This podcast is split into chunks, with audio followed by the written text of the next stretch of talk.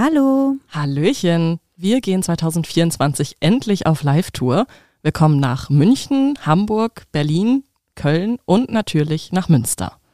Der Vorverkauf läuft bereits und da wir in einigen kuscheligen Locations spielen, lohnt es sich, besonders schnell zu sein. Alle Infos zum Vorverkauf findet ihr bei uns auf Instagram und die Tickets gibt es bei Eventim und rausgegangen. Wir freuen uns sehr auf euch und hoffen natürlich, dass ihr zahlreich erscheint.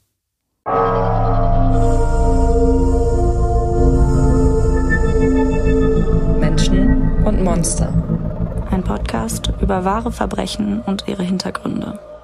Herzlich willkommen bei Menschen und Monster, unserem neuen True Crime Podcast. Ich bin Stefanie. Hallo und ich bin Maren. Hallo. Hallo. Na, Stefanie, wie geht's dir denn heute so? Mir geht es sehr gut. Ich bin mega gespannt auf deinen Fall, Ja. den ich übrigens noch nicht kenne. Ja, das stimmt. Wir ähm, suchen das nämlich extra immer so aus, dass ähm, wir beide nicht schon vorher wissen, was der andere für einen Fall macht. Ähm, wie ist dir denn die letzte Woche so ergangen? Bist du schon im Homeoffice vergammelt? Ich arbeite tatsächlich seit einer Woche jeden Tag im Homeoffice, aber ich muss sagen, heute war es zum Beispiel richtig schön. Ich habe heute Frühschicht gehabt und habe um 6.30 Uhr angefangen und habe die ersten drei Stunden im Bett gearbeitet mit einem Kaffee, mit meinem Frühstück und habe aus dem Fenster geschaut und ein Eichhörnchen gesehen. und es war ich wirklich, es war wirklich einfach sehr schön und gemütlich. Ja, okay, das glaube ich, gerade in so einer Frühschicht. Ja, ähm, ich möchte mich äh, vorab schon mal entschuldigen, weil ich war leider krank. Nein, keine Sorge, ich hatte, hab und hatte kein Corona. Muss man ja als kleiner Disclaimer mal hier raushauen am Anfang. Ähm, aber ich hatte leider trotzdem eine Grippe und bin noch so ein bisschen angeschlagen. Deswegen verzeiht, falls meine Stimme etwas kratzig klingt. Aber wie Genau. war denn deine Woche eigentlich? Also ich habe in völliger Isolation gelebt. Ähm, ich bin Living Dead Corona Life. ja, das Problem ist, also es ist jetzt echt ein bisschen traurig, aber ich wohne halt bei meinen Großeltern und die haben Corona. Oh. Und deswegen musste ich ausziehen. Und deswegen wohne ich jetzt bei meinem Freund. Bei meinem Freund auf jeden Fall, ähm, ja. Der hat halt eine nicht ganz so große Wohnung für Hast zwei du ihn Menschen. angesteckt? Nee, nee, nee, noch nicht. Aber, äh, also, wer weiß, vielleicht bald noch. Aber, ähm, nee, der ist noch ganz gesund. Aber ja, ist halt irgendwie so zu zweit auf so, in so einer kleinen Wohnung. Echt, huh, anstrengend. Das kann ich mir vorstellen. Ja. Ja, wir haben unter der Woche schon einige Nachrichten von euch bekommen. Also wir sind ja jetzt quasi heute seit einer Woche erst draußen und wir hatten irgendwie gar nicht so eine krasse Vorstellung davon, wie das jetzt irgendwie in der ersten Woche so abläuft. Aber tatsächlich haben wir jetzt bei Instagram schon 100 Follower, über 100. ähm, worüber wir uns halt mega freuen und es haben schon total viele Leute uns Feedback gegeben, sei es jetzt Kollegen, Freunde, auch Familie. Wobei ich sagen muss, Papa, es ist. Papa, es ist total nett, dass du uns feierst, aber es ist halt so, wie wenn man sagt, ah, mein Kind ist total hübsch. Ja, also das Kind macht das ja immer. sagen. Ja, das Ja. muss man ja sagen. Also ob er es jetzt wirklich gut fand, weiß ich nicht. Aber, da Aber- können wir jetzt mal einen Shoutout geben. Ja, auf jeden Fall. Denn unser echt gruseliges Intro, Ja. mega gruselig, ähm, wurde zusammengebastelt von unserem, also von meinem wunderbaren Stiefvater und von Stefanis Vater. Ähm, ist ein und dieselbe Person, falls sich jetzt jemand wundert. Danke an dich, Frank. Du bist äh, ein Held. Frank the Tank. Frank the Tank. Ich würde sagen, äh, angesichts dessen, dass ich krank bin, fangen wir heute auch schon mal recht zeitig mit dem äh, Fall an. Was sagst du, Stefanie? Ich sage, let's go. Du ready? Ich bin Halt so neugierig. Halt Ach so. Okay, ähm, bevor ich jetzt mit dem Fall anfange, möchte ich einmal eine kleine Triggerwarnung aussprechen. Und zwar wird es später im Verlaufe des ähm, ganzen Falls dazu kommen, dass ich auch explizit Gewalthandlungen beschreiben werde und ähm, dass man sich das auch tatsächlich bildlich vorstellen kann. Und ähm, solltet ihr das nicht hören können, dann ähm, würde ich sagen, haltet ihr vielleicht von dieser Folge erstmal Abstand und hört uns dann bei der nächsten Folge wieder. Aber ich glaube, es ist sehr wichtig für den insgesamt für den ganzen Fall, das zu wissen. Ein Schrei im Angesicht des Todes. Geschürt durch vollkommene Angst und abgrundtiefe Verzweiflung. Ein scheinbar endloses Echo wird von den kahlen Felsen des Pfälzerwaldes zurückgeworfen. Eine junge Frau steht am Rand des Abgrunds. Etwa 40 oder gar 50 Meter kahler und senkrechter Fels. Ihr kompletter Körper bebt und zittert. Sie rudert wie wild durch diese Luft, sucht nach Halt und Gleichgewicht. Sie hat es getan. Endlich. Tatsächlich hat sie es endlich gewagt. Ein Orgasmus nach dem anderen fährt durch ihren Körper. Es ist, als würden Stromstöße zwischen ihren Beinen peitschen. Sie spürt diese Lust, welche sie zuvor noch nie gespürt hat. Noch nie ist sie so heftig gekommen und das wieder und wieder. Sie lässt sich ins feuchte Gras fallen und schiebt sich ihre Hand zwischen die Beine. Sie schreit vor Lust und blanker Gier auf, immer mit dem Gedanken im Kopf, endlich habe ich es gewagt, ich habe es wirklich getan. Und mit jedem dieser Gedanken zuckt ein neuer Orgasmus durch sie hindurch. Dieses Erlebnis hat sie sich selbst in den kühnsten Träumen nicht ausmalen können. Es übertrifft alles und das um Längen. Nach einer gefühlten Ewigkeit gelingt es ihr endlich aufzustehen. Die Beine noch wackelig, die Atmung noch schwer und keuchend. In ihrem Kopf legt sich ein Schalter um. Ich brauche keinen Mann und keine Gespielin. Ich brauche nur das, diesen ultimativen Kick. Noch benommen, aber erfüllt mit Befriedigung und purer Glückseligkeit, begibt sie sich auf den wackeligen Beinen und mit einem einschneidenden Lächeln im Gesicht in das Tal hinunter. Auf dem Weg zurück in ihr Hotel sieht sie aus einem Gebüsch am Wegrand etwas hervorkriechen. Es folgt ein Schrei. Ein Schrei des Unglaubens, der Entsetzung und ein Schrei des Schreckens. Aber dieses Mal ist es anders, denn es ist ihr eigener Schrei. The fuck? Was zur Hölle hat diese Frau getan? Also. ich wusste, äh, wie du dich am Tisch sitzt. So. Alter, okay. Ja. Das klingt erstmal nach einem krassen Porno. Ja, so oder so ähnlich, ja. Also ich So muss auch so sagen, ähm, ich fand den äh, Fall schon irgendwie echt krass. Am Ende fügt sich aber alles zusammen. Ich bin. Jetzt denkt man am Anfang erstmal so, hä, was ja, ist denn hier los? WTF steht auf meiner Stirn. Ähm, kommen wir dazu. Monate später ist es nun. Durchsuchung im Rotlichtmilieu in einer großen deutschen Stadt. Nichts Außergewöhnliches, alles, was irgendwie nach Pornomaterial aussieht, wird eingepackt. Darunter ein kleines Paket mit Videokassetten, welches augenscheinlich nicht einmal vom Empfänger geöffnet wurde. Der Beamte öffnet das Paket und legt die erste Kassette ein. Zu sehen zwei komplett nackte Frauen und eine von ihnen wurde geknebelt und gefesselt. Er schaut es sich nur wenige Sekunden an, nimmt das Band heraus und legt das nächste ein. Gleiches Motiv, scheinbar dieselben Frauen. Er nimmt auch diese Kassette raus und legt die weiteren zwei nacheinander ein. Er gelangweilt und desinteressiert an den sich darbietenden Bildaufnahmen der Kassetten, schreibt er lediglich eine Strafanzeige wegen der Verbreitung pornografischer Schriften gegen die Absenderin des Päckchens. Darf ich ganz kurz was fragen? Ja.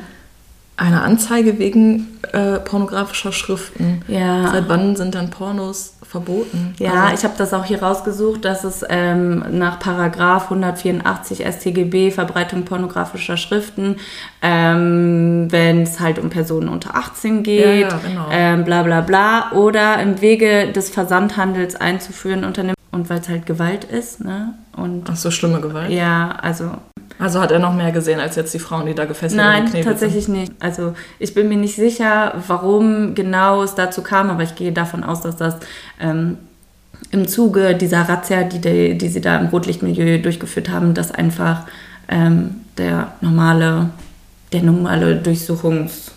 Ja, okay. ist Der quasi. Vorgang. Genau. Da das Paket aus einem kleinen Kaff im Süden kommt, von welcher er noch nie zuvor gehört hat, schickt er dieses weiter an die zuständige Staatsanwaltschaft. Ohne sich das Material angesehen zu haben, schickt auch hier die Staatsanwaltschaft alles weiter an die zuständigen Kollegen, welche sich mit dem Thema Gewaltpornografie im Internet auseinandersetzen. Es vergehen Wochen, ehe die Akten und das Material weiter bearbeitet werden. Bei der richtigen Staatsanwaltschaft angelangt, geht das Videomaterial nach der ersten Sichtung direkt weiter an das Gerichtsmedizinische Institut. Hier klingelt nun das Telefon des Staatsanwalts Sturm. Es ist der Gerichtsmediziner, welcher berichtet, dass die zwei Kollegen, welche die Videos geschaut haben, bis auf weiteres krankgeschrieben sind und sich in psychologischer Behandlung finden. Ja. Es ginge darum, die Frau, welche diese Höllentaten hatte durchstehen müssen, umgehend zu finden. Auch wenn diese laut Gerichtsmediziner diese Torturen möglicherweise nicht lebend überstanden hat. Der Gerichtsmediziner schickt dem Staatsanwalt seinen ausführlichen Bericht und weist ausdrücklich darauf hin, dass er sich die Videos nicht anschauen solle, wenn es ihm nur eben möglich wäre. Oh Sollte er dies doch anschauen müssen, sagt er ihm, stellen Sie auf jeden Fall sicher, dass niemand versehentlich dazustoßen könnte und nehmen Sie sich eine Flasche Wodka und einen Eimer mit, falls Sie sich übergeben müssen. Oh mein Gott, Und was ganz zur wichtig, Hölle? Stellen Sie den Ton ab. Oh mein Gott, was zur Hölle ist auf diesen Videos? Du wirst es später hören. Oh, ich und ich glaube, ich finde schon diese Beschreibung dessen, was nachher auf den Videos zu sehen ist, ist schon so abartig. Aber wenn ich mir dann vorstelle, dass man sich das noch angucken müsste, stay tuned. Ähm, warum genau hat der Rechtsmediziner sich das angeguckt? Ähm, weil das Material, was da drauf ist, halt dazu Anlass gibt zu Okay. glauben, dass jemand vielleicht das nicht überlebt hat oder dass halt eine medizinische Ja. Fachperson draufschaut und beurteilt, sind das tödliche Verletzungen, müssen wir Okay. quasi hier, handelt es sich hier um Kapitalverbrechen oder handelt es sich jetzt weiterhin nur noch um die Verbreitung pornografischer Schriften. Einen Monat später dann. Der Staatsanwalt fährt unangemeldet mit ein paar Beamten zu der Absenderin des Päckchens. Schon nach dem ersten Klingeln öffnet ihnen eine junge Frau die Tür. Sie ist etwa Mitte 20, 1,60 bis 1,65 groß, schlank, hat große Kulleraugen, einen Hauch von Sommersprossen um die Nase und eine lockige Mähne, die ihr bis kurz über die Schultern reicht. Sie ist fi- figurbetont gekleidet, ohne dabei auch nur annähernd billig oder nuttig zu wirken. Sie ist eine ausgesprochen schöne junge Frau, man könnte fast sagen ein zerbrechliches kleines Püppchen. Und das soll die Sadistin aus den Videos sein, denkt sich der Staatsanwalt und ist verdutzt. Er hat sich an den Rat des Gerichtsmediziners gehalten und die Videos nicht geschaut. Er hatte die Gesichter der zwei Frauen jedoch auf diversen Aufnahmen gesehen und musterte die junge Frau, die nun vor ihm steht. Es kann schon hinkommen, denkt er sich. Zwar trug sie ihr Haar in den Videos zusammengebunden und ihre Augen waren kalt wie blanker Stahl, aber die Gesichtszüge, die Haut und die Haarfarbe, alles andere passt.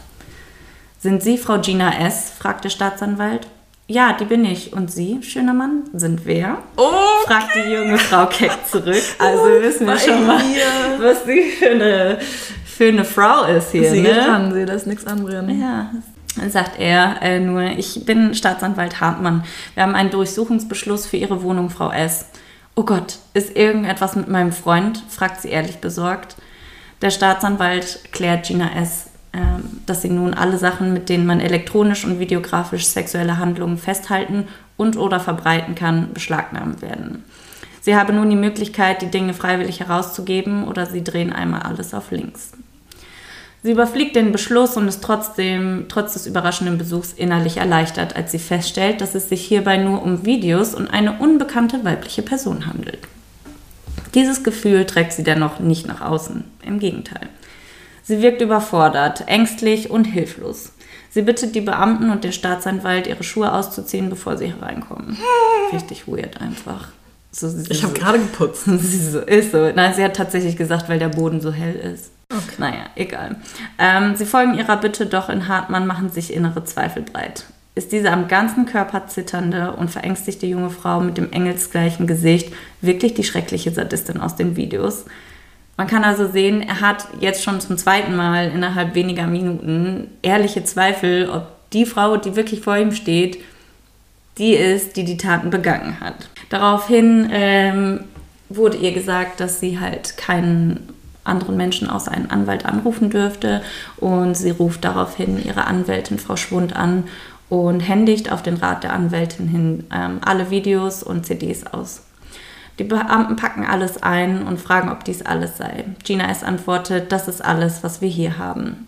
Wer ist wir? fragen die Beamten, denn laut Auskunft des Einwohnermeldeamts sind nur sie hier gemeldet. Sie antwortet kleinlaut, dass ihr Verlobter und ihre gemeinsame Tochter auch dauerhaft dort leben. Wie, sie hat eine Ähm. Tochter und die ist da nicht gemeldet? Ja, ich glaube, die ist noch ganz klein, ich weiß es nicht. Ähm, auf jeden Fall kann auch sein, also sie hat die auf jeden Fall nicht da gemeldet, weil, ähm, und auch den Freund. verlobten Freund Ja. nicht, weil ähm, sie sonst kein Wohngeld bekommen würde. Da dort mehrere Leute wohnen, stellten sich dem Beamten nur die Frage, welche der zwei PCs und einem Laptop die der Beschuldigten sind und welche sie somit beschlagnahmen können. Auf die Frage, welcher der PCs ihr gehöre, antwortet sie sofort und wie aus der Pistole geschossen, der rechte Schreibtisch, das ist meiner. Der andere PC und auch der Laptop gehören meinem Verlobten. Um auf dem PC nach Dateien zu schauen, bitten die Beamten Gina S. um Passwort und Benutzername. Wunderschöne Gina ist der Benutzername und das Passwort lautet Puppi. Sagt sie mit leicht peinlich berührter Stimme und wird etwas rot. Ja, das kann ich verstehen. Die Durchsuchung des PCs vor Ort bringt nur einige unwichtige Textdateien, Musik sowie private Bilder und Mails zutage. Für eine ausführliche Analyse, müssen die Beamten den PC mit ins Labor nehmen. Gerade als sich der Techniker über den anderen PC und den Laptop hermachen will, stoppt der Staatsanwalt ihn abrupt. Er erklärt, dass der Durchsuchungsbeschluss sich nicht auch auf den Verlobten bezieht, von dem sie ja bis gerade nicht wussten, dass er da wohnt, und sie somit keine Möglichkeit haben, hier auf legalem Wege alles zu durchsuchen. Frau S., wir müssen uns allerdings davon überzeugen, dass der PC Ihrem Verlobten gehört und nicht Ihnen. Natürlich, Benutzername ist Meister, aber das Passwort kenne ich nicht. Meister? Ja, witzig spät. Alles klar. Oh, endlich. Ihre Stimme klingt nun vollends angsterfüllt. Aber bitte nicht mitnehmen, darauf sind alle beruflichen Kontakte. Wenn er nach Hause kommt und der PC und der Laptop sind weg, oh mein Gott, bitte nicht mitnehmen. Der Staatsanwalt bekommt langsam etwas Mitleid mit der jungen Frau. Er schaut sich auf dem Schreibtisch um und sucht nach Indizien, welche dafür sprechen, dass dies tatsächlich der Schreibtisch des Verlobten und nicht der von Frau S. ist. Kein Schnickschnack, nur Post und Briefe, die an den Verlobten adressiert sind. Er schaut zum Sofa rüber, wo Gina S. nun sitzt. Völlig verkrampft, ein Kuscheltier umklammernd. Oh. Sie muss eine Heidenangst vor ihrem Verlobten haben, denkt er sich und entscheidet letztendlich, die beiden Rechner bleiben hier. Beim Herausgehen hat man, hat man kein gutes Gefühl, die junge Frau alleine zu lassen, dreht sich um und gibt ihr seine Visitenkarte mit den Worten, sollte es heute Abend Probleme geben, rufen Sie mich bitte sofort an. Sie schaut ihn mit großen Augen an, aus welchen nun eine kleine Träne kullert. Oh mein Gott. Okay, also würde man jetzt erstmal vermuten, die gute Frau ist auf jeden Fall richtig angsterfüllt und hat Angst davor, wenn ihr Mann nach Hause kommt. Ja, aber ich rechne schon damit, dass es nicht der Fall ist. Wait for it. Am selben Abend noch. Der Verlobte von Gina S. kommt nach Hause und ruft fröhlich mit den Worten: Ich bin zu Hause, meine wunderschöne Gina. Keine Antwort. Puppi? Er findet sie in der Küche, wo sie gerade den Geschirrspüler ausräumt. Er hat ihr einen Strauß ihrer liebsten Blumen mitgebracht. Weiße Lilien. Oh. So süß. Weiße Lilien stehen für den Tod. Oh. Also Well. Blumensprache. Okay, schön. Das wusste ich nicht. Du Idiot, herrscht sie ihn an, nimmt die Blumen und stopft sie in den Mülleimer. Nein. Sie erklärt ihm wutentbrannt die Situation, welche sich über den Tag zugetragen hat. Dass man in Hamburg die Videos von ihr und dem Opfer aus Thüringen gefunden hat. Dass der Staatsanwalt mit der Polizei da war und dass sie alles durchsucht haben. Und all das nur, weil er, und er als der Verlobte, den Namen als Absender auf das Paket geschrieben hat. So ein Esel. Ja, Männer.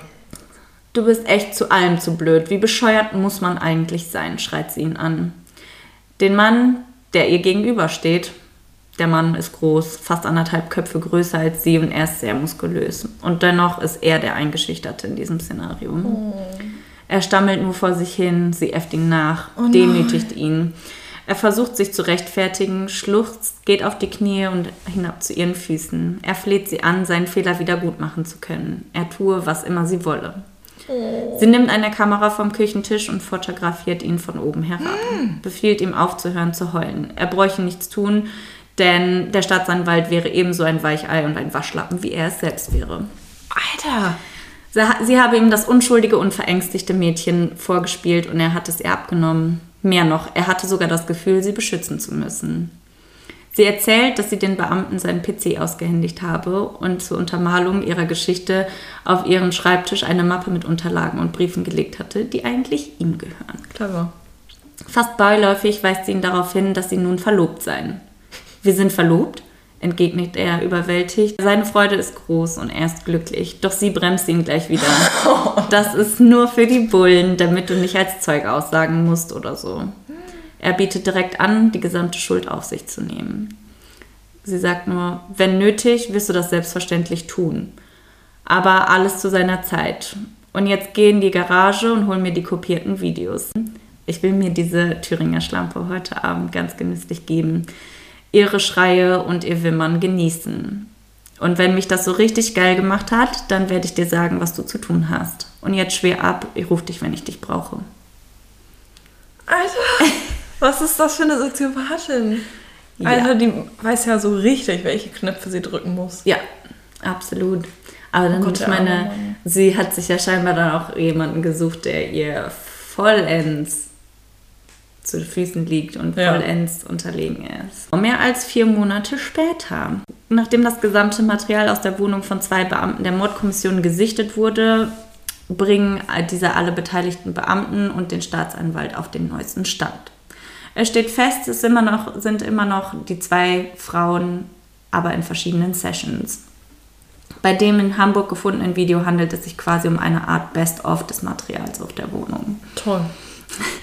Best of sadisten Porno. Wann die Videos entstanden sind, hat man nicht ermitteln können. Und auch die Frage, muss die gequälte Frau all dies gegen ihren Willen erdulden oder hat sie sogar eingestimmt, weiß man nicht.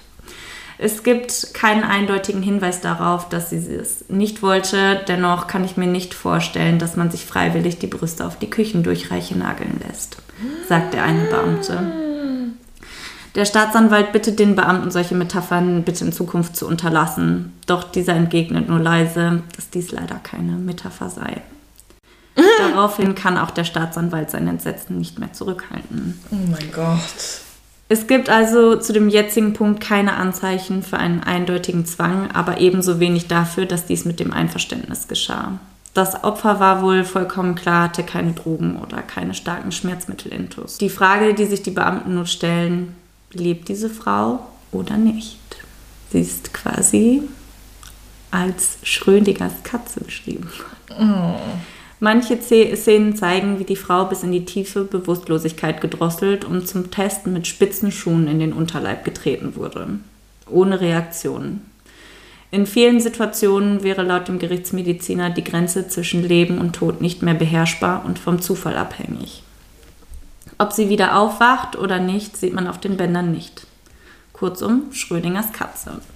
Zur Erläuterung einmal, ich weiß nicht, für die Leute, die es nicht kennen, Schrödinger hat damals eine Katze mit ich, irgendwas Radioaktivem in eine Box gesperrt und nach einer gewissen Zeit, er hat die Box dann zugemacht, nach einer gewissen Zeit hätte es sein können, dass das radioaktive Material die Katze umgebracht hat oder auch nicht. Man weiß es nicht, solange man die Nobody Box knows. Solange man die Box nicht aufmacht. Man weiß es einfach nicht. Die Katze ist quasi gleichzeitig lebendig und tot. Und so stellt sich der Sachverhalt den Beamten jetzt auch dar. Sie ist quasi für sie beide gerade, sie müssen quasi in beide Richtungen ermitteln. Ist sie lebendig? Wo ist sie? Ist sie tot? Wo ist sie? Also easy.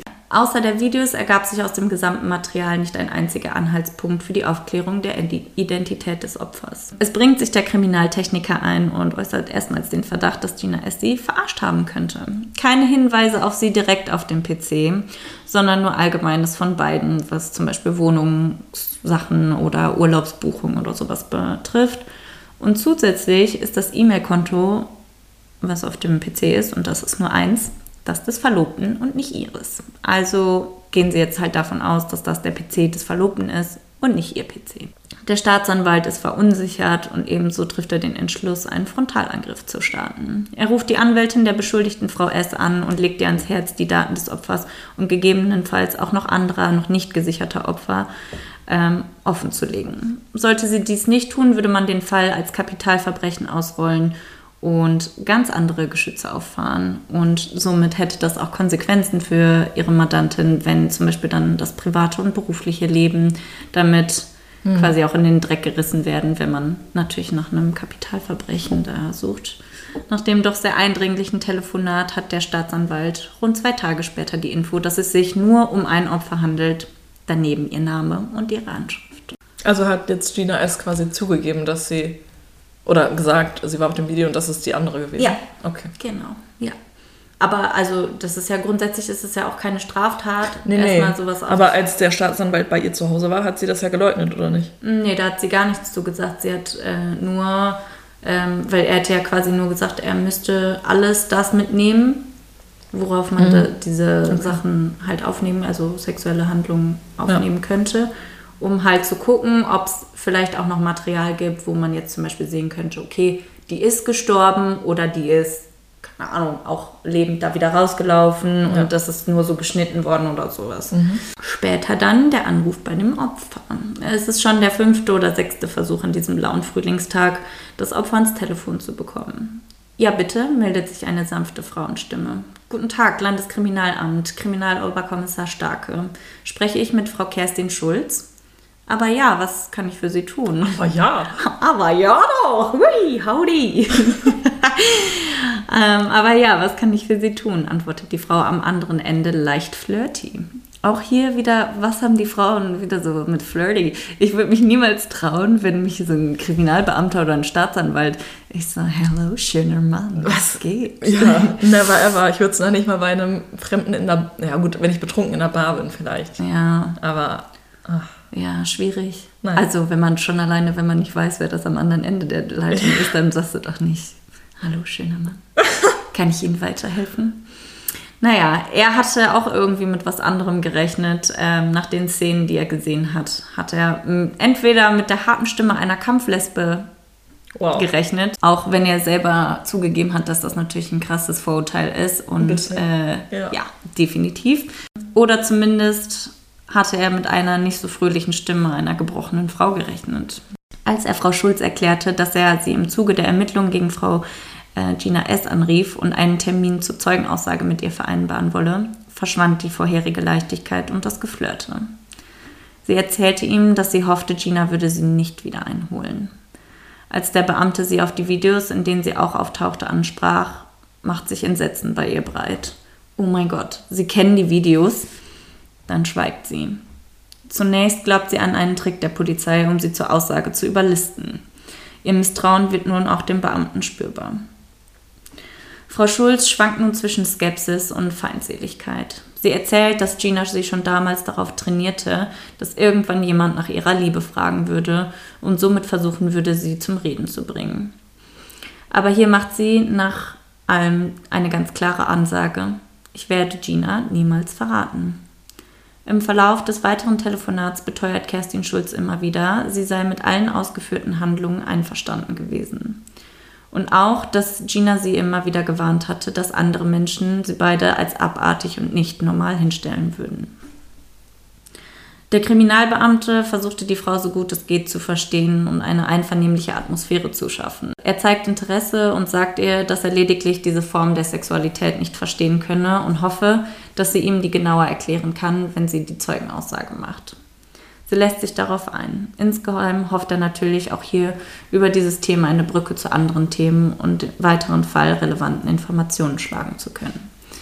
Man muss halt sehen, also was auch ganz klar wurde, diese Frau hat halt richtig bei diesem Telefonat zugemacht und ihr war es halt wichtig, scheinbar ist diese Gina S für sie so mega heilig, sie würde die niemals verraten. Das heißt, der Beamte muss jetzt erstmal irgendwie ein anderes Thema finden oder irgendwie einen Zugang zu ihr finden, überhaupt mit ihr zu sprechen und überhaupt eine Aussage von ihr zu bekommen, bevor er dann am Ende quasi die, die wichtigen Fragen stellt und halt hofft auch darüber ihr Vertrauen zu gewinnen. Ähm, was sind denn die wichtigen Fragen? Die Ach wichtigen so. Fragen sind ja im letztendlich eigentlich nur, wir können ja jetzt schon mal sagen, hier gab es kein Mordopfer. Ähm, Ja, und es ist ja einvernehmlich gewesen. Also eigentlich, warum soll sie noch zu Zeugen befragen? Wenn man jetzt immer noch ein bisschen die Vermutung hat, dass sie die halt deckt und dass man sie halt natürlich auch verurteilen möchte, falls da irgendwas passiert ist und dass er halt hofft, dass er, glaube ich, im Verlauf des weiteren Gesprächs und einer Zeugenaussage dran kommt und auch gegebenenfalls die Gina S. wegen versuchten Mordes oder ähnlichen Tathandlungen dran zu bekommen. Auf diesen Videos war jetzt aber immer nur diese eine Frau, mit der er jetzt gesprochen hat, Ja, zu sehen. Keine genau. Ahnung. Okay. Nach dem Telefonat mit Kerstin Schulz teilt der Beamte auch dem Staatsanwalt alle relevanten Infos mit, darunter auch, dass ein weiterer Beamte den Lebenslauf von Gina S. überprüft hat. Es stellt sich heraus, dass einiges hier erstunken und erlogen ist. Wer hätte es gedacht bei dieser Frau? Hm? Niemand.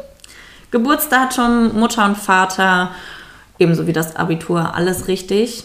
Der Rest jedoch ist komplett erlogen. Zeugnisse und Zertifikate sind gefälscht.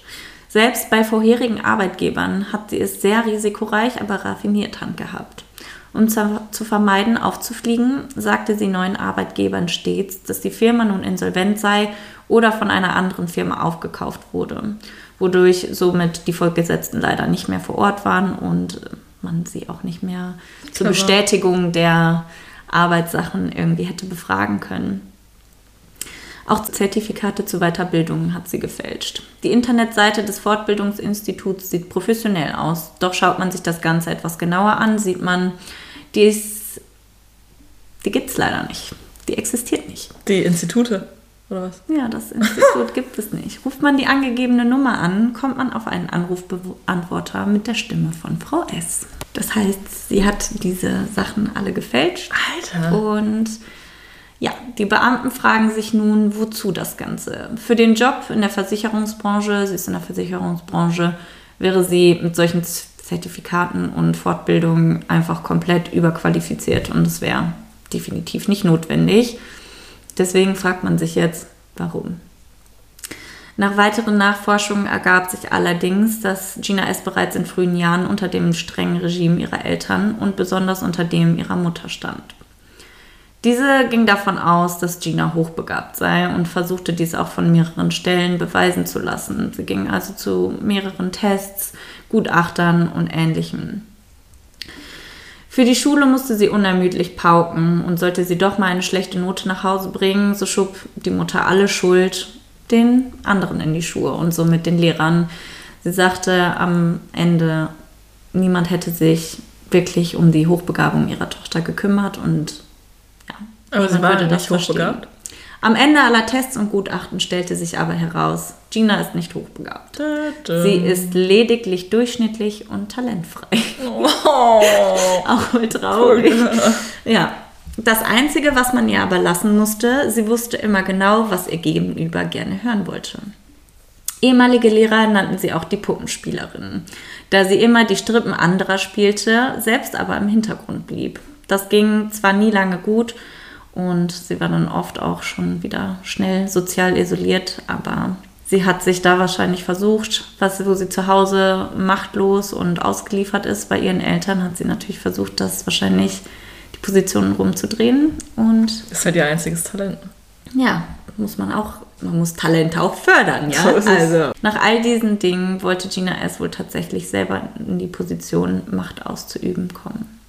Eine Autobahn zum Soziopathen sozusagen. Kommen wir nun äh, zu der Zeugenaussage zwei Wochen später, in der Kerstin Schulz und der Beamte Starke im Vernehmungszimmer in einem Präsidium in Südthüringen aufeinanderstoßen. Kerstin Schulz ist eine Frau mit normaler, durchschnittlicher Figur und einer Bobikopf-Frisur. Sie trägt Blue Jeans, eine weiße Bluse, eine braune Lederjacke und Sneakers. Nichts Außergewöhnliches. Ihre Körpersprache verrät dennoch, sie ist sehr unsicher, was auf sie zukommen wird. Der Beamte erläutert ihr den Ablauf, dass er zu Anfang erst ein wenig mit ihr normal sprechen wolle, ohne direkt Notizen zu machen und dass er mit ihr zum Ende dennoch das Protokoll mit den Fragen und den Antworten für ja, das offizielle Verfahren quasi braucht. Zu Beginn fordert Starke Kerstin Schulz dazu auf, ein wenig zu erzählen. Er würde nur nachfragen, sollte er etwas nicht verstehen. Sie fängt an zu erzählen. Sie erzählt, wie sie Gina über eine Kontaktanzeige kennenlernte. Strenge Meisterin 21 sucht Schülerin zur Unterweisung. Das war alles, was da drin stand. Sie erzählt, dass das Gefühl zur Unterwerfung für sie befriedigend ist, nicht aber die Schmerzen selbst. Zu dienen und zu spüren, wie sie die Lust der Meisterin mit ihrem Leiden steigert. Sie erzählt stundenlang, nicht einmal fällt der Name Gina S. Nach Stunden des Erzählens leitet Starke das Gespräch dennoch in den offiziellen Teil über. Er wiederholt, was sie ihm am Telefon mitgeteilt hat. Alle Sessions sind mit ihrem Einverständnis geschehen es wäre aber aus medizinischer Sicht in einigen Situationen sehr gefährlich gewesen. Daher möchte er diese Szenen mit ihr ansehen und für jede einzelne Szene ihr vollstes Einverständnis bestätigt bekommen. Oh mein Gott. Hier sage ich jetzt auch nochmal die Triggerwarnung für alle. Ähm, da kommen jetzt doch sehr grafische Szenen und ich werde besonders, ich werde jetzt fünf Szenen sehr krass beschreiben. Also solltet ihr das nicht hören können, dann spult entweder vor oder schaltet jetzt ab. Szene 1. Schulz kniet nackt auf dem Parkett, die Hände mit Paketklebeband hinter dem Rücken gefesselt. Die Knöchel sind auch gefesselt. Dann kommt Gina ins Bild, verklebt Kerstins Mund und schlägt ihr mit einem dünnen Bambusstock auf den Po und den Rücken, bis dieser zerbricht. Szene 2. Muss am selben Tag gewesen sein. Noch immer an den Händen und Füßen gefesselt, wird ihr eine durchsichtige Plastiktüte über den Kopf gestülpt und am Hals verklebt. Nach kurzer Zeit tritt Atemnot ein. Sie versucht sich zu befreien und doch, das geht natürlich nicht aufgrund der Fesselung. Sie windet sich auf den Boden, aufgerissene Augen voller Todesangst. Die Kamera zoomt in ihr Gesicht, als würde sie den Todeskampf besonders in Szene setzen wollen. Die Kamera läuft so lange, bis jede Bewegung aufgehört hat. Man sieht einen spitzen High Heel, mit welchem der Opfer in voller Wucht in den Unterleib getreten wird. Keine Reaktion. Szene 3. Ein anderer Tag muss es gewesen sein. Die Hände sind an den Oberschenkeln gefesselt, zwischen den Knien eine Metallstange, damit die Beine auseinander bleiben. Die Kamera ist auf den Schritt gerichtet, wo sich zwei Frauenhände eigentlich ganz liebevoll zu schaffen machen. Die andere Frau sitzt quasi rittlings auf Kerstins Oberkörper mit ihrem Rücken zu Kerstins Gesicht. Die Frau nimmt eine der Schamlippen, setzt eine Nietenzange an und drückt zu. Viermal. Kerstin bäumt sich vor Schmerz, woraufhin die Frau auf ihr mit der Hand in ihr Gesicht schlägt. Es wird gesummt, wie die Frau ihre Finger durch die Löcher in den Schamlippen steckt. Überall ist Blut, welches sie auch auf Kerstin weiter verteilt. Wie, die hat jetzt Löcher reingemacht oder was? Die hat ihr Löcher in die Schamlippen gestanzt, ja. Aber keine Nieten. Nein, aber sie, so sie, ja, sie hat die Löcher da reingestanzt und hat dann ihre Finger da durchgeschoben, um zu zeigen, dass da wirklich Löcher drin sind. Und dann hat sie das Blut auf ihr komplett verschmiert. Wie groß ist so ein Loch, was so ein Nietending? Ja, also sie hat ihren kleinen Finger durchstecken können. Ja, aber es, also musste sie das dafür quasi weiten? Oder ja, ist das, das schon so groß? Das stand jetzt nicht so, aber so kannst du ja mal angucken, was Nieten sind. Ich glaube, mit so Nietenzangen macht man auch sonst so Gürtellöcher oder sowas. Okay. Szene 4. Noch ein anderer Tag. Augen, Mund, Hände und Füße sind verklebt. Sie muss zur Durchreiche in die Küche hüpfen. Durch, dort legt sie ihre Brüste auf das Brett und die andere Frau flüstert ihr etwas ins Ohr. Sie fängt an zu zittern. Der erste Zimmermannsnagel durchbohrt ihre Haut. Sie sackt zusammen, doch nach einem Schlag in den Rücken richtet sie sich wieder auf. Am Ende sind beide Brüste mit sechs Nägeln auf dem Brett befestigt. Hä, aber wie geht das? Also wenn sie da drauf liegt. Ja, nein, also durch den Rücken. Sie steht, nein, sie steht und sie hat quasi ihre Brüste ah. auf den Tisch gelegt. Ja. Mhm. Auf die Kante. Ja. Alle Frauen jetzt so, ey, dann kann ich sie drauf legen. ja, ähm, ja. Das war jetzt Szene 4. Dann Szene 5, noch ein anderer Tag. Auch wieder komplett verklebt, kniet sie auf dem Boden. Zoom auf den Oberkörper eine Hand, ein Skalpell.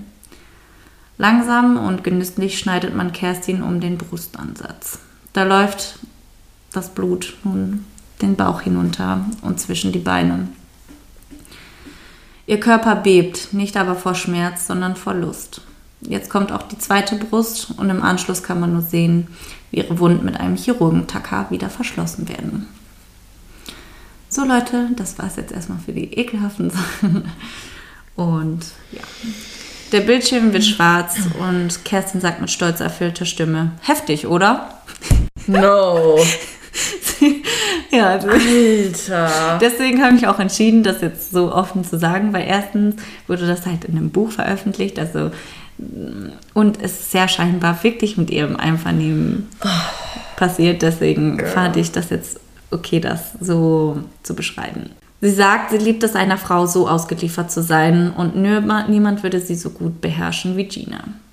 Nichts davon war abgesprochen, sie hatte volle Verfügung über Kerstin. Vor allem aber, dass sie mit Kerstin alles machen konnte, was sie mit anderen nicht machen konnte, bereitete Kerstin selbst die größte Befriedigung. Auf den Hinweis, dass weder sie noch Gina in manchen Situationen die Kontrolle über Leben oder Tod hatten und ob Gina versuchte, sie umzubringen, entgegnet Kerstin mit einem verschmitzten und gar überlegenen Lächeln. Bei diesen Sessions wollte sie mich nie umbringen. Da gab es eine andere Episode, wo sie das versucht hat. In diesem Moment weicht jede Leichtigkeit aus ihrem Gesicht. Sie merkt, dass sie sich verstrickt hat und nun mit der Wahrheit rausrücken muss. Sie erzählt also dem Beamten nun von äh, der Episode, wo Gina sie vielleicht dann doch umbringen wollte. Und erzählt von einem romantischen Wochenende, das sich circa drei Jahre zuvor ereignet hat. Ja, genau. Sie sahen sich fast jedes Wochenende, telefonierten nahezu täglich. Und von einem auf den anderen Tag war alles vorbei. Ohne jedes Wort. Nummer nicht mehr erreichbar, Briefe kamen zurück, kein Kontakt möglich. Kerstin hat Zeitungen nach Unfällen durchforstet und Krankenhäuser angerufen, um Gina wieder zu erreichen oder auszuschließen, dass, es, dass sie tot ist oder ihr was zugestoßen ist. Also waren Aber, die ein Liebespaar, richtig? Mm, Oder nur Sex? Nee, also ja, jein. Ich glaube, sie waren schon irgendwie sowas, aber ich glaube, dass halt ähm, diese Gina einfach so gestört ist, dass man das halt keine richtige Beziehung nennen kann. Und ähm, ja, stellt sich dann aber heraus, dass ähm, in der Zeit, in der sie sich nicht gemeldet hat, sie halt mit ihrem jetzt Fake-Verlobten oder ja, ihrem Freund ähm, das Kind bekommen hat und sich deshalb nicht gemeldet hat. Aber das weiß ja Kerstin noch nicht. Eines Tages rief Gina sie an und brachte eigentlich kein vernünftiges Wort heraus. Sie ist reserviert, stammelt, fängt an zu weinen und erzählt, dass die Firma, für welche sie arbeitet, pleite ist, nachdem ihr Chef einen Unfall hatte und ums Leben gekommen ist.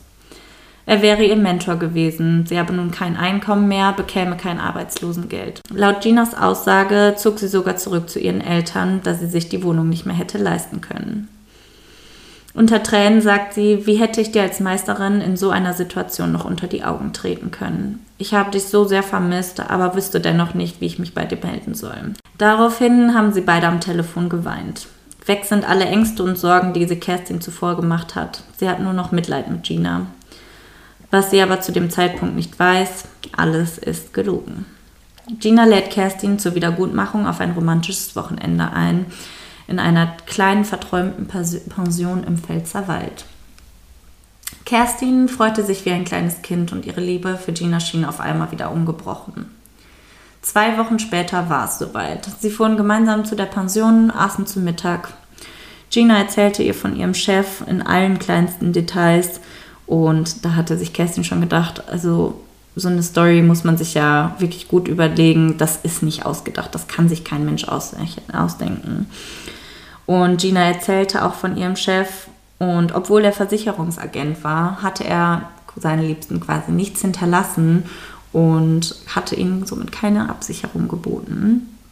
Dies hätte Gina die Augen geöffnet und sie wollte, dass Kerstin im Falle, dass ihr etwas passiert, abgesichert ist. Kerstin war in dem Vertrag als Begünstigte eingetragen und würde nach Ginas Tod 500.000 D-Mark bekommen. Sie hat also quasi eine Lebensversicherung auf sich abgeschlossen und Kerstin als Begünstigte eingetragen. Okay. Was für ein Liebesbeweis, dachte sich Kerstin und wollte dies auch so an Gina zurückgeben. Kerstin sagte, ich werde das direkt nächste Woche in Auftrag geben. Doch daraufhin zückte Gina einen vollständig ausgefüllten Vertrag aus der Tasche, welchen sie nur noch unterschreiben musste. Mensch, also, Candy. äh, es war gut, dass da jemand in der Versicherungsbranche arbeitet. Ja, sie ist ne? halt gut vorbereitet. Auch hier eine Unfall- und Lebensversicherung über 500.000 Mark mit Gina S. als begünstigter Person. Nach dem Essen drängte Gina sie zu einem Verdauungsspaziergang, obwohl Kerstin eigentlich lieber mit ihr im Bett geblieben wäre. Sie gingen los und am Ende des Wanderweges waren sie an einem Felsvorsprung angekommen, von wo aus man einen atemberaubenden Ausblick haben sollte. 40 bis 50 Meter ging es dort hinab. Gina stieg über die Absperrung und befahl Kerstin, trotz des Wissens, dass sie extreme Höhenangst hat, herzukommen. So könnte man eine Phobie laut ihr schließlich am besten überwinden. Neuanfang auf ganzer Linie. Komm schon, rief ihr Gina vom Felsvorsprung zu. Kerstin wollte sie nicht wieder enttäuschen und ging auf Gina zu. Gina griff sie an der Hüfte, sagte ihr, sie solle die Augen schließen und langsam zum Vorsprung laufen. Dann, wenn sie vorne ist, sollte sie einfach auf Ginas Kommando die Augen öffnen und feststellen, dass es gar nicht so schlimm ist. Es kam aber kein Kommando. Auf einmal begann Ginas Körper vor Lust zu zittern und zu beben. Dann spürte Kerstin einen heftigen Stoß in den Rücken, verlor das Gleichgewicht und fiel. Zu ihrem Glück blieb sie etwa vier Meter unter dem Felsvorsprung an einem Baum hängen. Sie knallte mit der Hüfte auf und verletzte sich stark, aber überlebte. Nach einiger Zeit bemerkte Kerstin Eisenklammern im Fels und kletterte langsam hinab. Kletterte von unten die Böschung hinauf und kam an dem Wanderweg aus dem Gebüsch, auf welchem Gina zurück zur Pension lief. Mit ihrem Schrei hat sie das ganze Tal quasi zusammengeschrien. Gina nahm Kerstin in den Arm, sagte ihr, es täte ihr leid. Ja, sicher. Die beiden gingen zurück in die Pension, danach hatten sie keinen Kontakt mehr. Nicht ein einziges Mal hatte Kerstin jedoch daran gedacht, diesen versuchten Mord zur Anzeige zu bringen. Sie sagte, sie könnte Gina quasi am besten verstehen. Sie sei schließlich selbst eine Sklavin ihrer Lust. So, jetzt kommen wir auch eigentlich schon zum Urteil. Wie wurde Gina erst verurteilt? Also ich meine, wir können jetzt sagen, alle Handlungen sind im Einvernehmen geschehen und ähm, naja, sie hat Glück gehabt, dass sie nicht gestorben ist. Ja. Also Ähm, sie wurde jetzt angeklagt wegen versuchten Mordes. Genau, Gina S. wird wegen versuchten Mordes angeklagt und tatsächlich nur zu einer Freiheitsstrafe von sechs Jahren verurteilt.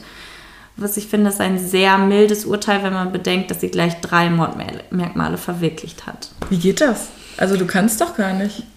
Also wenn du, wenn du wegen Mord verurteilt wirst, dann ähm, kriegst du auch zwingend 15 Jahre. Also Mhm. lebenslang. Ja, aber es ist ja versuchter Mord. Ist ja ich dachte, dafür gilt das Gleiche. Ist das nicht so? Mm, Nee, in dem Okay. Fall scheinbar nicht. Mhm. Okay, erstes Mordmerk, das sie verwirklicht hat, Habgier. Sie wollte ja die Versicherungssumme. Man bedenke, sie kann, sie lebt immer bei ihren Verhältnissen, hat immer Geldprobleme. Zweites Merkmal ist die Heimtücke, denn Kerstin rechnete absolut nicht mit dem Angriff auf ihr Leben. Und drittens, Sexualmord. ja, Befriedigung des Geschlechtstriebs. Alter. Ähm, Und das hat sie so angemacht, dass sie da, das, das war die Eingangsszene. Ja, genau. Das hat sie so angemacht, dass sie Hölle? einfach den Orgasmus ihre, also die 500 Orgasmen ihres Alter. Lebens hat. Naja, zusätzlich Was war das Überleben ihres Opfers nur dem Zufall und nicht ihrem Zutun geschuldet, weshalb dann natürlich auch nochmal irgendwie dieses milde Urteil nicht so richtig, ja. Und warum war das jetzt so mild? Wir können ja jetzt schon mal festhalten, Gina S. war ein krasser Soziopath. ähm, und sie hat dann auch ähm, in der Verhandlung tatsächlich die Richter um den Finger gewickelt und hat die so weit man manipuliert, dass man ihr glaubte, ihr Verlobter hätte sie gezwungen, Kerstin von der Klippe zu stoßen. Und am Ende hieß es nur, wer traut denn einer so unschuldig aussehenden jungen Frau schon zu, der Inbegriff des Sadistischen zu sein? Hat wer gesagt? Das sagt man nur so. Das hat man über sie gesagt, denn Ja, okay. Mhm. man, man glaubte halt nicht, dass sie der Teufel ist, äh, der da all diese Taten begeht und so mega impulsiv einfach jemanden von der Klippe stürzt. Man hat diesen, diesen sch- hübschen jungen Ding mit der engelsgleichen Mimik nicht das zugetraut, was sie getan hat. Ja, und sie wusste halt auch genau, wie sie das einsetzen kann. Okay, also wir wollen das mal eben abgrenzen. Was ist eigentlich ein Soziopath und was ist ein Psychopath? Beides sind erstmal antisoziale Persönlichkeitsstörungen und Soziopathen haben ähm, wenig Einfühlungsvermögen und können sich eben nicht an soziale Regeln oder Verpflichtungen halten, wie das jetzt normale Menschen machen, in Anführungsstrich normal. Ähm, sie sind außerdem nicht dazu in der Lage, längerfristige Beziehungen einzugehen und aufrechtzuerhalten und lassen sich auch sehr schnell reizen, aus der Fassung bringen und werden dann aggressiv, neigen zu Gewalt und ja, haben eigentlich so gut wie gar kein Schuldbewusstsein.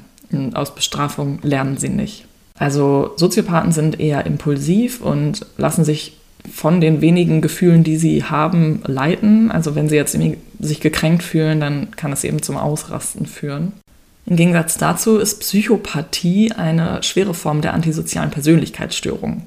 Ja, da spricht man eben davon, dass das Empathieempfinden gar nicht da ist. Also die ja, können sich nicht in andere Menschen hineinversetzen, zumindest nicht gefühlstechnisch, weil sie selbst eben keine Gefühle so empfinden.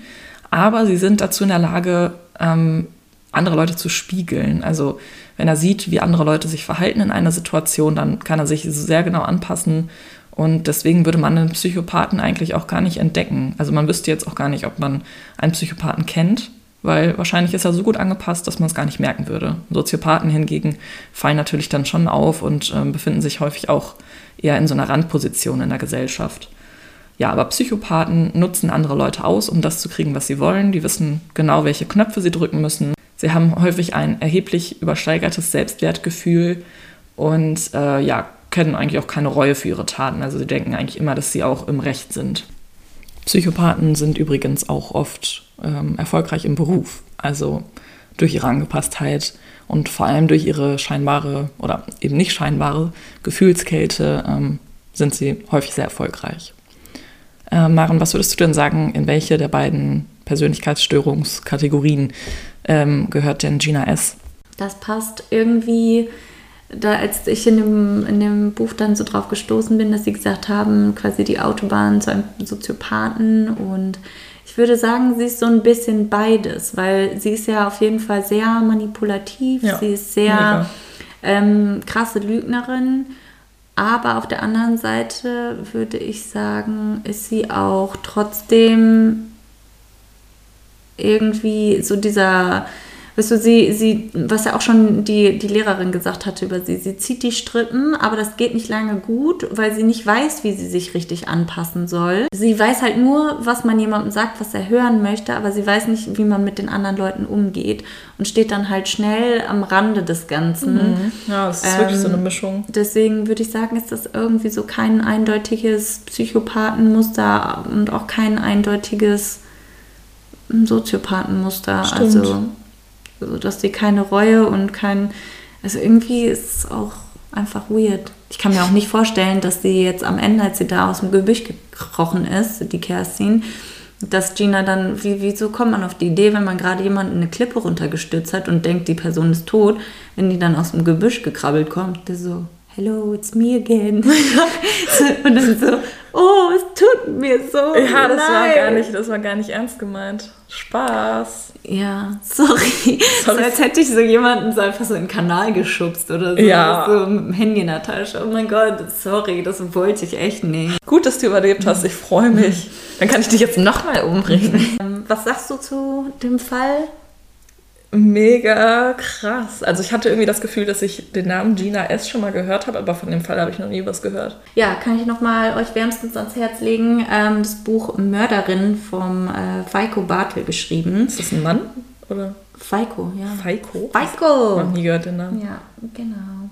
Der ist Strafverteidiger und ähm, hat auch eine ganze Reihe von Frauen vor Gericht. Ja. Also er hat Gina verteidigt oder was? Ähm, ja. Ach krass. Da gibt es noch drei andere Fälle in dem Buch und ich muss sagen, das war jetzt schon sehr krass auf jeden Fall. Ich finde es auch ich finde ähm, ich habe es mir extra jetzt so ausgesucht. Erstens, weil ich es sehr ungewöhnlich fand, dass ähm, ein ja, Sexualtrieb Tatbestand, sage ich mal, ähm, vorherrscht mit einer Frau als Auf Täterin. Jeden Fall. Ich das fand gut. ich mega krass. Und generell, dass eine Frau Täter ist, weil ja. ich sonst das Gefühl habe. Es sind halt wirklich viel mehr Männer. Es sind wirklich viel mehr Männer. Also, die zumindest erwischt werden. Ja. So. Frauen töten ja gerne so ein bisschen heimlich, ja. Ja, wenn sie dann töten. Ja, das stimmt. Ja, genau. Und deswegen dachte ich, war das für mich jetzt persönlich auf jeden Fall mal interessant zu sehen. Aber es ist ja niemand wirklich jetzt gestorben. Also nee, genau. Also sorry Leute. Ähm, ich muss jetzt auch sagen, ähm, wie ihr vielleicht in unserer Insta-Story sehen konntet, die wir gerade gepostet haben, ähm, also folgt uns bei Instagram. Folgt uns bei Instagram. Menschen unterstrich und unterstrich Monster. Haben wir jetzt quasi den Hashtag Mördermittwoch ja. ins Leben gerufen. Hierzu ein ähm, dickes Shoutout an meine beste Freundin Samin, die uns auf den Tipp gebracht hat, dass man ja aus äh, dem Mittwoch einfach einen Mördermittwoch machen kann. Weil ihr und, wisst, ihr hört uns ja jeden Mittwoch mit einem ja, neuen Fall. Genau. Ja, leider ist hier, also sagen wir leider, aber Gott sei Dank ist hier jetzt niemand zu Schaden gekommen. Hätte man Zumindest aber nicht gestorben. Zu Schaden, wenn man die Brüste, also ich meine, die muss ja krasse Narben ja, haben, wenn man die Brüste allem, auf eine Küchentheke nagelt. Ja, und vor allem, wenn man die dann auch außen drum einfach noch so aufschneidet.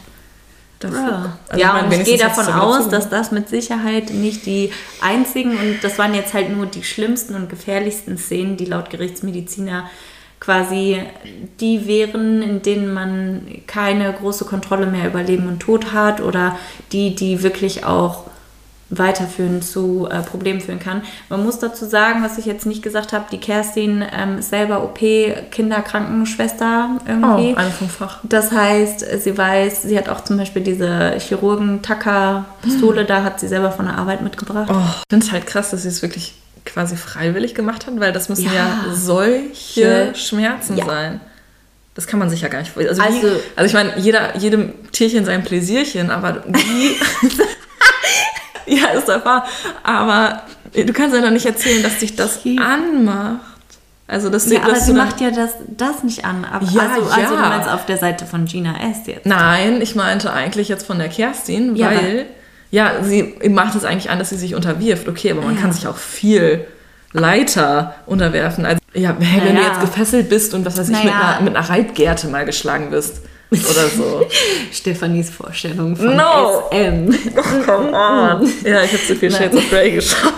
Ja, ich habe auch schon gedacht, der Anfang Die so neunschwänzige nach, Katze. ähm, Sh- Shades of Grey. Aber, Nee, ja. aber sie hatte ja auch zum Beispiel gesagt, dass sie, ähm, sie hatte vorher auch schon Beziehungen mit anderen und die haben das halt einfach nicht so hinbekommen, wie Gina das hinbekommen hatte, sie zu dominieren und sie zu beherrschen. Das ist halt so ein Junkie-Ding dann.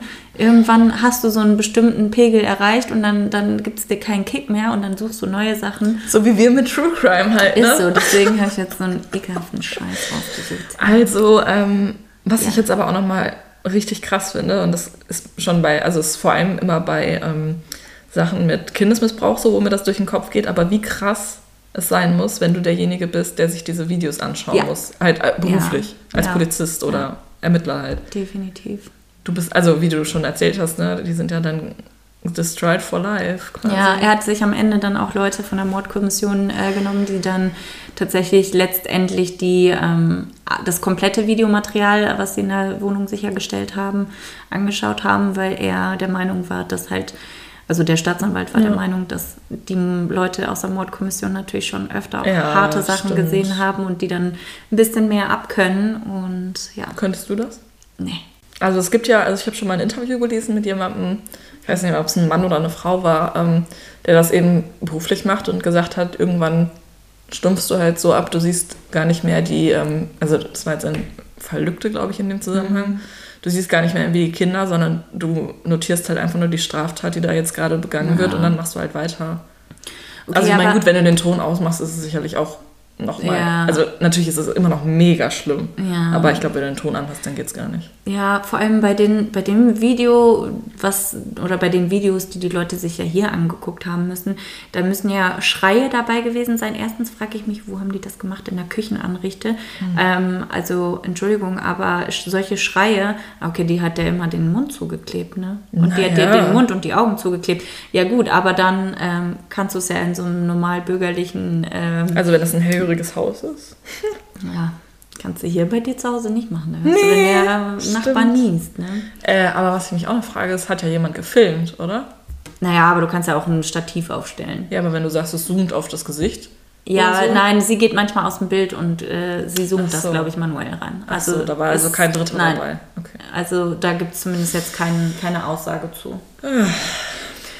Okay, ich glaube, wir verdauen das jetzt erstmal und Ja. ihr hoffentlich auch. Ähm, ich würde sagen, schreibt uns gerne euer Feedback zu diesem Fall. Seid ihr enttäuscht, dass es diesmal keine Leiche gab?